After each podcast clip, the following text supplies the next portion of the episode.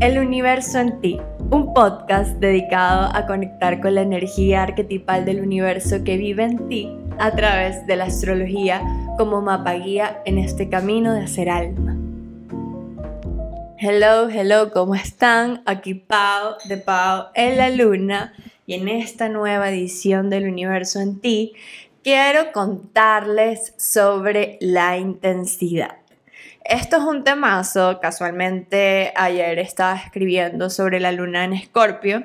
Una de las energías arquetipales de Escorpio es todo este tema de ser intenso, profundo, ese todo, nada, esa energía que bueno, a veces puede hasta abrumar. Este año tenemos el nodo sur en Escorpio invitándonos a soltar ciertas posturas erróneas o un approach alrededor de lo que esto representa que pudiésemos darle la vuelta para usarlo a nuestro favor, que en este caso es la intensidad. Casualmente escribiendo sobre esto, parte de lo que yo he vivido alrededor de mi vida es que sí, he sido una chica muy intensa desde muy chiquita. Me encantaba verle siempre el lado más poético, más imaginativo de las cosas. Y siempre me decían, ay, qué intensa eres, o ay, tú sí ves cosas raras. Bueno, eso termina generando que este aspecto pase a la introversión, pase al espacio privado, hasta un punto que se vuelve casi inconsciente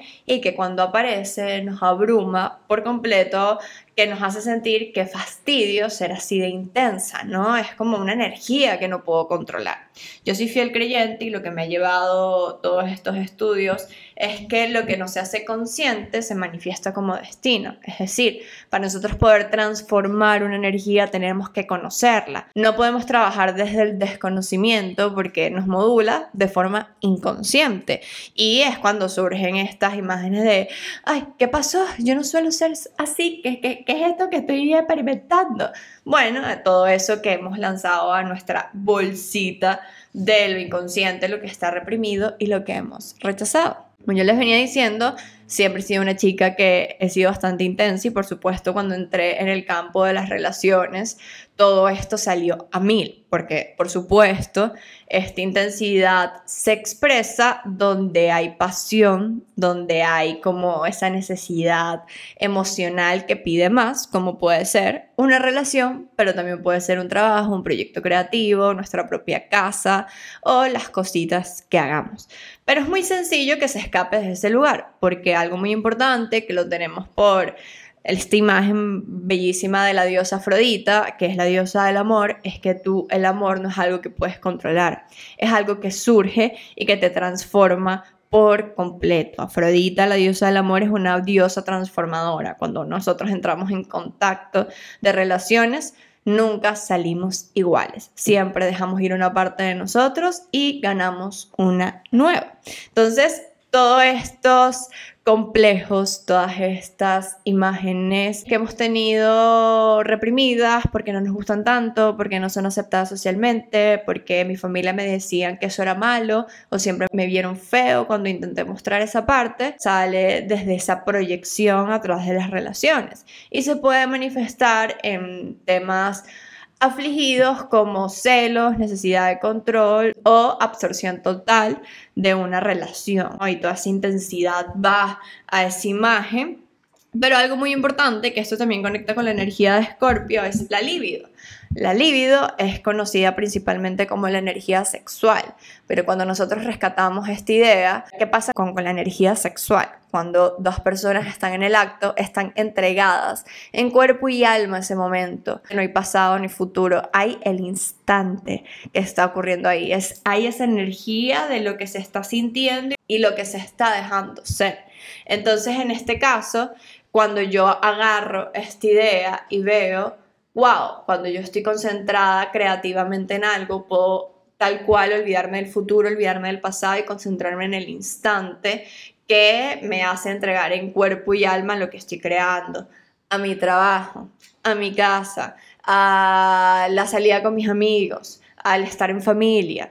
Todos esos aspectos se pueden potenciar desde ese lugar. Y de ahí parte ese camino de la intensidad. La intensidad hace que nosotros le demos voluntad a las cosas. De hecho, a mí me encanta decir una frase que me vino hace poco que era la intensidad es el bálsamo para la creatividad, porque de alguna manera si yo siento todo esto y lo expongo en mi arte, sale magia, y es lo que, bueno, el arte transforma, y exponer nuestras emociones en eso siempre va a ayudar. De hecho, me preguntaron mucho, ¿pero qué pasa cuando los demás lo rechazan?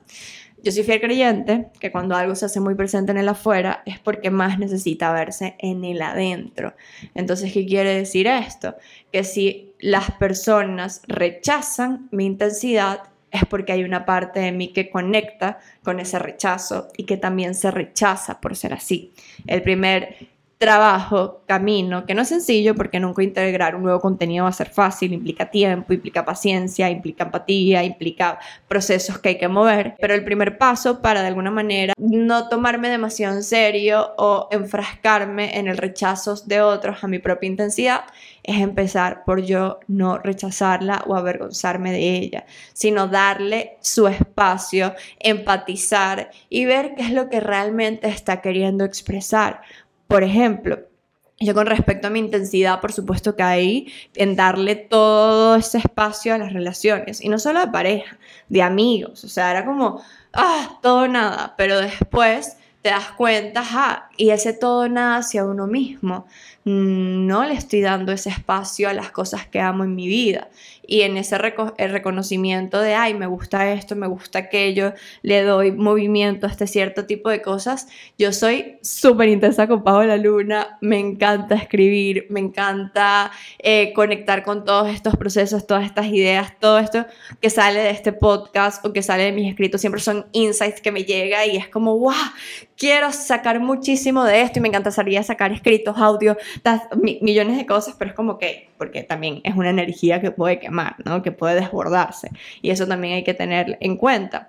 Pero ¿qué sucede con eso? Cuando yo conecto con mi propia intensidad y la sé exponer en un sitio, puedo sacar algo bellísimo de ahí porque estoy dándole voluntad, estoy dándole energía. Donde ponemos nuestra energía y nuestra atención, eso se expande siempre. En este tema de que van a pensar de mí, que si soy intensa o lo que sea, primero tienes que reconocerlo en ti, ya se los había dicho, y parte del camino que a mí me ayudó fue empezar a escribir toda esa energía intensa que estaba vivenciando. ¿Y desde qué lugar lo estaba vivenciando? Desde el fatalismo, desde lo caótico, desde el siempre esperar lo peor de las cosas.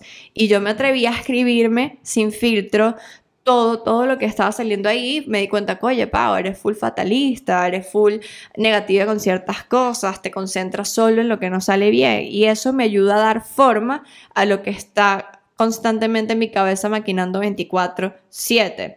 ¿Qué salió de ahí? A través de esos escritos empezaron a querer salir en forma de versos, y saqué muchos poemas a raíz de todo ese sentir.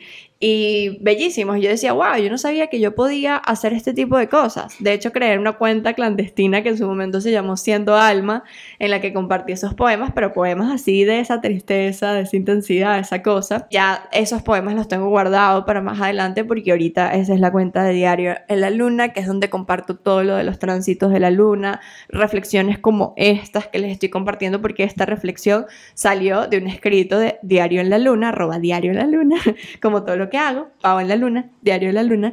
Y a raíz de eso fue como, mira, yo puedo escribir sobre las emociones y esto me gusta, y ahí creció un blog, y de ese blog quiso salir la necesidad de hablar de la astrología y cómo me ha ayudado a conocerme, y ahí hasta hoy en día que les estoy hablando en este formato.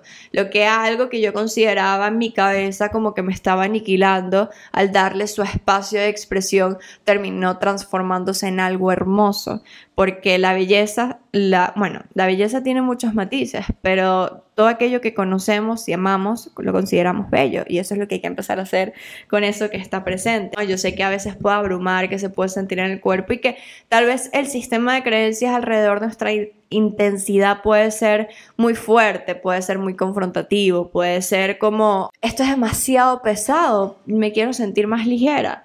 Y les prometo se deja de sentir pesado cuando te permites escucharte, ser esa persona, esa amiga empática, esa persona que siempre quieres que te escuche, que quieres que te dé un abrazo, ser primero esa persona para ti, para que desde ese lugar los demás lo puedan ver y se darán cuenta de lo que en un momento todo el mundo considera como una intensidad, se termina convirtiendo en tu elemento diferenciador para lo que quieras que hagas, porque es tu energía y es donde vas a ponerle voluntad. Y es donde vas a hacer que eso se expanda, porque cuando uno hace lo que ama, cuando uno se enfoca en lo que le llena y le pide más y es como una cosa que te quema y quieres expresar cada vez más, deja de importar cómo lo está haciendo el mundo porque tú estás conectando con tu propia voz. Ya dejas de bailar las mismas canciones en TikTok para transmitir un mensaje y empiezas a buscar tu forma de comunicarte, ¿no? Tu elemento diferenciador.